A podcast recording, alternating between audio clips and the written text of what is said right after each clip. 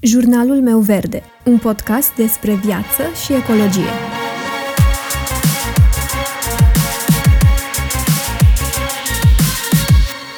Bună, eu sunt Alexandra și tu asculți Jurnalul meu verde, un podcast despre viață și ecologie.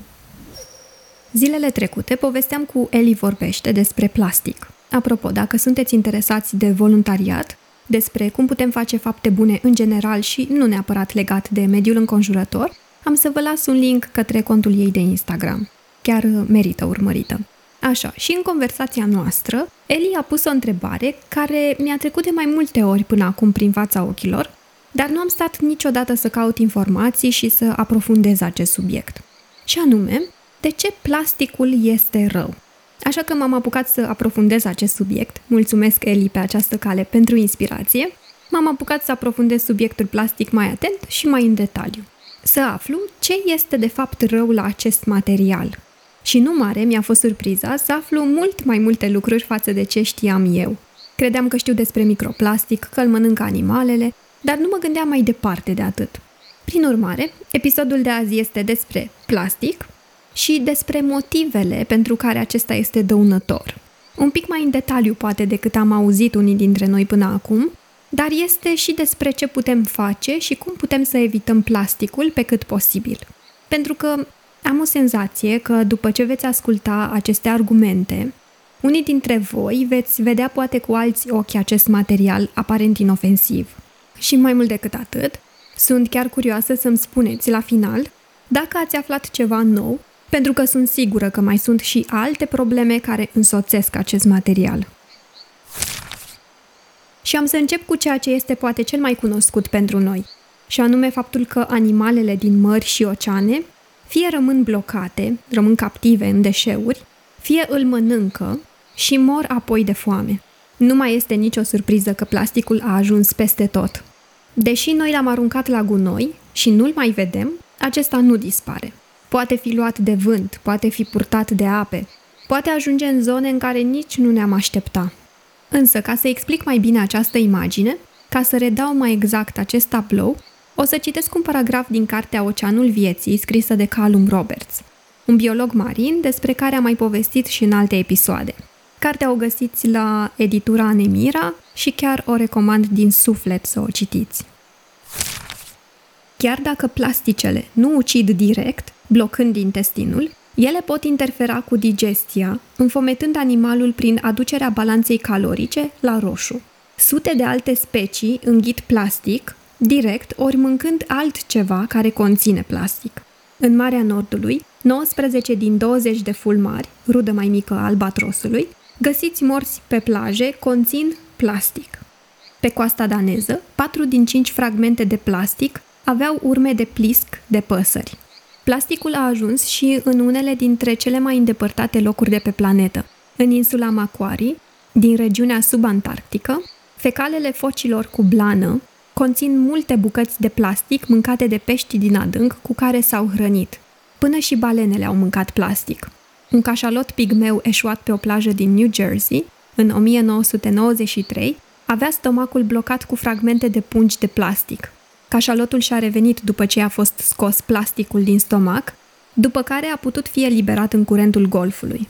Alții au fost mai puțin norocoși. Un cadavru de cașalot pigmeu a ieșuat în Texas, având în stomac un sac de gunoi din plastic, o învelitoare pentru pâine, un ambalaj de snecuri crocante și încă două bucăți de folii de plastic. E posibil ca acești cașaloți să fi înghițit plastic accidental în timp ce se hrăneau, dar există semnale că balenele vizează deliberat bucăți de deșeuri din plastic. Doi cașaloți care au murit pe coasta californiană conțineau împreună peste 100 de kilograme de fragmente de plasă, fire și pungi din plastic. Bucățile făcute cocoloși în stomacurile lor proveneau de la tot felul de năvoade care puteau fi vechi și de 20 de ani și să fi fost aruncate peste bord de pescari care își reparau echipamentul. Am dat odată peste o fotografie făcută departe pe mare, în una dintre insulele de gunoi oceanic. O minge uriașă de plasă de pescuit, susținută de câteva sute de obiecte plutitoare, întregul cadru având peste 10 metri. La un capăt, o țestoasă epuizată se holba la cameră cu o privire tristă, încurcată în plasă, fără nicio șansă de scăpare. Cine știe câți kilometri de ocean târâse bietul animal năvodul. Ca Sisif în mitologia greacă, Testoasa era condamnată la o viață de uriașă dificultate, având o sarcină care nu putea fi niciodată îndeplinită până la capăt. Unele dintre cele mai tulburătoare imagini ale răului provocat de deșeurile umane sunt cele ale leilor de mare care, când erau pui, și-au vărât capul prin ochiuri de plastic sau plasă. Pe măsură ce cresc, buclele se strâng și taie o rană adâncă, sângerândă în gâtul lor. Când leul de mare sucombă într-un final din pricina acestei tăieturi, cu încetinitorul, el se descompune, lăsând ochiul de plastic pentru un altul. În insulele Farallon din California, numărul de foci strangulate în fire de plastic și năvod a crescut de la circa 5 în anii 1970 la peste 60 pe an în anii 2000. Pe lângă toate acestea, materialele plastice pe care noi le percepem ca fiind atât de utile și inofensive, pot fi chiar toxice. De exemplu, petul, care este unul dintre cele mai întâlnite tipuri de plastic de pe piață și se regăsește în sticle de suc și apă, jucării, pahare de unică folosință și așa mai departe, este creat pentru a fi utilizat o singură dată, deoarece utilizarea repetată a produselor din PET ar crește riscul de dezvoltare al bacteriilor. Mai mult decât atât, aceste obiecte din PET pot elibera substanțe chimice care afectează echilibrul hormonal. De aceea nu este recomandată utilizarea recipientelor de tip PET de mai multe ori. La fel, PVC-ul, care și el conține substanțe chimice nocive, care pot afecta sistemul nervos central, plămânii, ficatul sau poate cauza cancer, se găsește în obiecte precum unele jucării, folii alimentare, perdele de duș sau chiar și mai grav în suzete. Iar dacă este să vorbim despre substanțele chimice, unele tipuri de plastic conțin, de exemplu, BPA sau bisfenol A, care a fost clasificat ca perturbator endocrin, ceea ce înseamnă că are un efect toxic asupra capacității noastre de reproducere. Tot din categoria de perturbatori endocrini sunt și ftalații. Am auzit de ftalați prima dată la Flo de la Rogvaiva Roma, care creează lumânări. Habar nu aveam ce sunt, însă se pare că sunt niște substanțe chimice utilizate adesea ca agenți de înmuiere a plasticului și au fost legate de-a lungul timpului de probleme de sănătate precum infertilitate, astm, cancer de sân, diabet de tip 2. Iar aceștia se pot găsi în foarte multe obiecte din jurul nostru, de la parfumuri, lumânări, creme, șampoane, adezivi, recipiente pentru alimente și până la mâncare. Iar în mâncare se găsește fie din cauza ambalajelor alimentare, fie din cauza solului contaminat. Eu acum am spus cumva în mare despre ce este vorba, dar dacă stăm să căutăm informații despre toate acestea, chiar vom găsi o grămadă de articole și de studii care abordează mult mai în detaliu aceste probleme. Chiar am dat peste un articol pe website-ul consumerreports.org care vorbea despre un studiu făcut în 2019 și publicat în revista Environmental Science and Technology, care s-ar traduce știința și tehnologia mediului. Studiu din care reieșea că majoritatea produselor din plastic conțin substanțe chimice potențial toxice.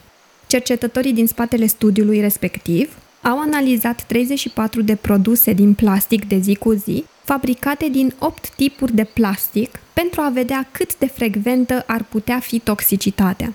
Și se pare că 74% din produsele pe care le-au testat erau toxice într-un fel. Așa că, în loc ca studiul să dezvăluie câteva tipuri de plastic problematice, testele au arătat în schimb că problemele de toxicitate sunt răspândite și că pot fi găsite în aproape orice tip de plastic. Chiar unul dintre cercetători sublinia cât de puțin știm despre marea varietate de substanțe chimice din materialele plastice utilizate în mod obișnuit de fiecare dintre noi. Desigur, studiul nu este în totalitate reprezentativ la nivel global, dar a inclus mostre din cele mai utilizate produse și fabricate din cele mai utilizate tipuri de plastic. Însă chiar și așa, acești oameni de știință au găsit peste o mie de tipuri de chimicale în mostrele respective. am putea să spunem că, ok, înțeleg, plasticul e nasol, făcut din petrol și tot felul de chimicale, dar avem alternative. Plasticul făcut din materiale vegetale. Iar cel mai cunoscut tip de material de acest fel este PLA, acidul polilactic, care este un poliester termoplastic. Acesta este realizat din resurse regenerabile, cum ar fi amidonul de porumb, rădăcinile de tapioca, trestia de zahăr. Însă chiar și acesta, deși se spune că s-ar degrada în aproximativ 6-24 de luni, în mod natural, studiile făcute pe acest material au arătat că acesta se degradează doar în anumite condiții și doar peste anumite temperaturi.